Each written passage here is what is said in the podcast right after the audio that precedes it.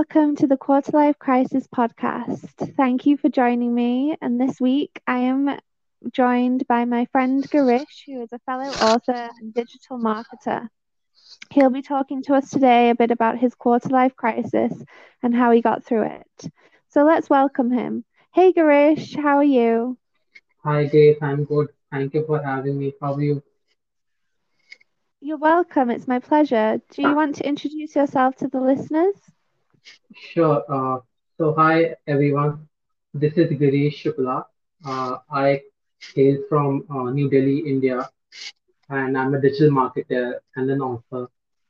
I my first book uh, called Maroon in a Sky Blue published last year in the month of October and been doing uh, decently well since then. And uh, currently, I'm working on my second book, which would be a psychological uh, thriller. Apart from that, I'm really interested in psychology, and recently I became a contributor at Thought Catalog, Elephant Journal, and a few other websites that promote human psychology and uh, the underlying conditions. So yeah, I think that's pretty much about me. Cool. Sounds interesting. So, um, yeah, what about the Elephant Journal? How how is that going? So uh, I submitted my first article to them last week, and uh, they said there are a few changes they've asked me to do. I haven't been able to do them yet. Uh, once I do that, then I'll have to resubmit it, and then they'll go through it again in case they want any further changes. And once they're once they're happy with uh, with what I've written, with the tone and uh, the structure and the co- I think they like the topic, just that they did not like the structure of how I had written it. So once Yeah. I'm able to do those changes, then they'll publish it and uh, hopefully they'll also promote it on in the in their on their social media and their email newsletter. So they do Yeah, have a massive following.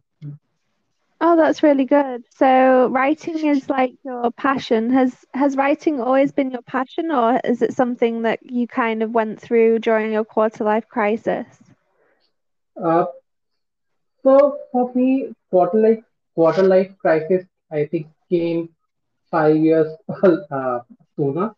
Uh, so I think I was probably 19 or 20, and uh, I uh, w- was undergoing a severe illness. Uh, it, it is the year 2008, 2009, uh, and I had just came, I had just come back from my first semester. Uh, after finishing my first semester to home, I fell sick. I had to be rushed to the hospital, and uh, uh, and a doctor said that I needed a liver transplant operation.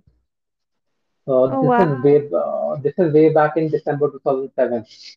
So I think I would have been I would have been probably uh, 19 then, or uh, yeah, 18 or 19 then. So uh, so I was there in the hospital for about 20 days, and then yeah, that was the only solution. But uh, li liver transplant is not is easier said than done because you need a donor, you need certain uh, legal formalities to be done, and especially here in India.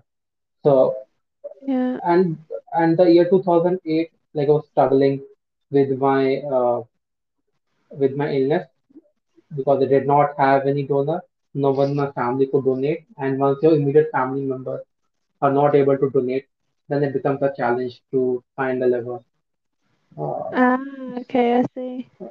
because there are certain legal formalities here in india i'm not sure if they've changed since uh, then, but in, in 2008 it was extremely tough. If your immediate family member is not able to donate a part of your or part of their body to save your life, then it would become very difficult for people to find a donor. So uh, I spent uh, the year 2008 uh, in the hos- mostly in the hospital and home. So I felt a, a crisis back then because I knew my my friends who were in college they were progressing to the second year uh, and to the third year, whereas I was stuck uh, because I was so ill. I was in no position to go back to college, uh, and I think that. probably and spending so much time by myself, introspecting, reflecting, probably triggered uh, this creative side, like allowed me to discover this creative side of me, which is writing. And uh, I thought maybe I should write a book uh, back then, but I did not have any idea as to what I wanted to write. Uh, then 2009 came, I uh, got the transplant done in, in January. Uh, So was in the quite a while, a while onwards, no? You had to wait quite a long time for Yeah, it. yeah, I had to wait for a for a year, more than a year, in fact. Uh, uh, and my the good thing was my condition was stable. Like it was deteriorating, but wasn't deteriorating at the pace uh, that our doctors had thought initially in uh, when they diagnosed that I need a liver transplant because they said I need it immediately. Uh, uh, but that could not happen, uh, like I said, because my family members could not get due to their own um, medical conditions. Uh, so, but thankfully, like the year 2008, uh, I, like I said, the, the condition was deteriorating, but I did not see, did not fall severely sick, wherein I needed a transplant right away. Uh, so I was lucky in that sense. Uh, so 2009, uh, 6 January 2009, the transplant happened, and I think I had to stay in the ICU for about 10 days, and then about 20 days in the hospital before I could go back home. And then my uh, journey to regaining my health began after I came back home. Obviously, I was extremely weak. Uh, back then, I was prone to catching infections, but but I uh, somehow combated all of that, and I think that is when I started writing uh, on a regular, uh, uh, like on, on frequently. I started writing um, blog posts. I started writing poems. I started writing essays. Started writing short stories and Nice. to deal with to deal with uh, with what I was going through in my head. And uh, yeah, and that is how I guess I took uh, prolific interest in writing my debut novel as well. So maybe do you think that writing was like your coping mechanism during your quarter life crisis, would you say?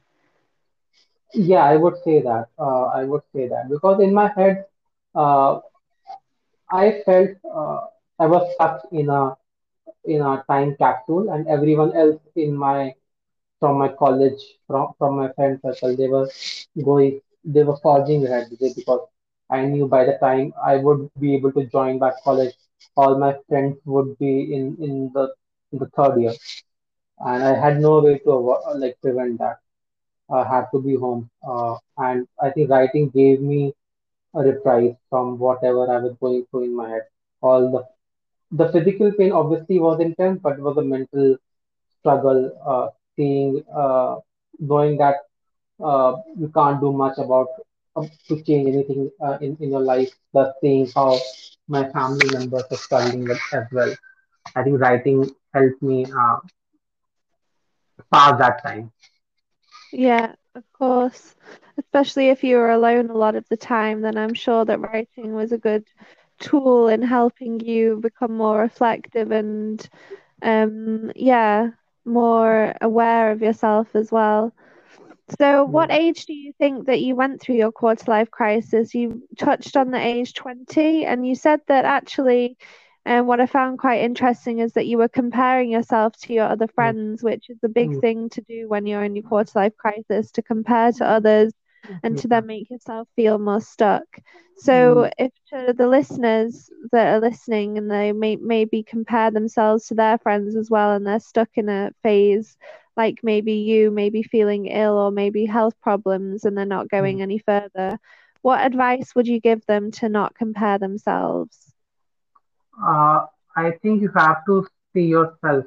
I think comparison, not just at, at quarter life, but in any phase of life, does not help because you have your own journey, you have your own struggles, you have your own wins, and you have your own defeats. So I think it's best that you reflect on what you're going through, come up with uh, ways as to how you can do better uh, each day and probably be in the moment. I think worrying about uh, the past or worrying about the future does not help in any way, and and comparing certainly does not help. Uh, so I think being in the moment and doing what you need to do is what uh, is what will help you deal with uh, quarter life crisis. Yeah, that's very true. I think you're right though there that it doesn't matter what age you are, we still tend to compare each other and it's really it's a really bad habit to have, especially these days when all it can do is bring you down, you know, comparison is Mm. the killer of joy. So what kind of struggles do you would you say, except for comparison, that did you do go through while your quarter life crisis? What kind of struggles did you face? Uh, like I was extremely worried about the future because the time was uh, that was extremely like uncertain. I did not know as to what I wanted to do. I was I wasn't sure if I wanted to go back to college, uh, like rejoin my engineering course, or uh, if I wanted to be uh, be in Delhi and pursue some other course there. So I was extremely confused about that. Plus, I was extremely uh, you know worried about the two-year gap that had come into my curriculum because I had heard uh, that pe- like companies like if, if you're applying for a job, companies don't prefer candidates that have uh, year gaps in their in their in their uh, academic life. So I was worried about all of that at at the time. Uh, plus, I I guess I was also worried about my parents' uh, health and my family health as well because they I could see them suffer day and night. I like I would I still remember like uh, they would have private conversations with the doctors and the way they came out of those out of those uh, uh, private uh, conversations. The, the look on the look on their face gave uh, gave everything away. So I was worried for them uh, primarily. I was worried about my future as to what, how will I be able to navigate through my life after having uh, gone through so much in the last two years. I basically did not want to suffer anymore. I wanted to, you know, start my life fresh uh, without any uh, bearings of the past. And Yeah. yeah, Yeah. I can imagine that it was hard to see that situation as well because they care so much about you. Um, but so how do you think you came through? Do you think writing was a tool that really helped you come through it, or what what helped you come through it, I think navigating writing, those feelings? I think writing was certainly uh, something that helped me navigate through that time. Also, I think I was extremely open about how I felt uh, No. to my family members, to my friends who who I, who I would be in touch with through phone. So I was extremely open about how I was feeling. I think that also played a major role in me not bottling up all those emotions and setting me uh, free in some way. Uh, so that that negativity never uh, put you know trouble me to the extent where I was in a, on a spiral of uh, I don't know, uh, self harm through my thoughts and actions. I always had people uh, to talk to who would listen to my issues, who would help me uh, uh, by giving me confidence and courage that I can get through this. I think that also played a major role me in me coming out of this. Right. Yeah, I think that's very important that you're saying that we always need people around us. We need a support system, that's for sure. So, to listeners that maybe don't have a support system, why do you think it's so important to have people around you that support you? Uh, humans are essentially social creatures. Uh, like if you uh, how humans were when we when we were evolving. Like they used to live in uh, groups, and that is how they survived uh, against every adversity. So we are wired to be social beings, and if we don't have that support system, uh, that could be catastrophic in the long run. uh, because you need someone to talk to. Like spending time by yourself is great, but even and being introvert is also great. Uh, and writing your thoughts in a journal is also great. But you do need someone who can listen to you, who can probably offer their advice, who can give a pat on your back uh, to give you that confidence whenever whenever you're feeling low. So you like you can't do with without other, without other people uh, in life. You need that support system.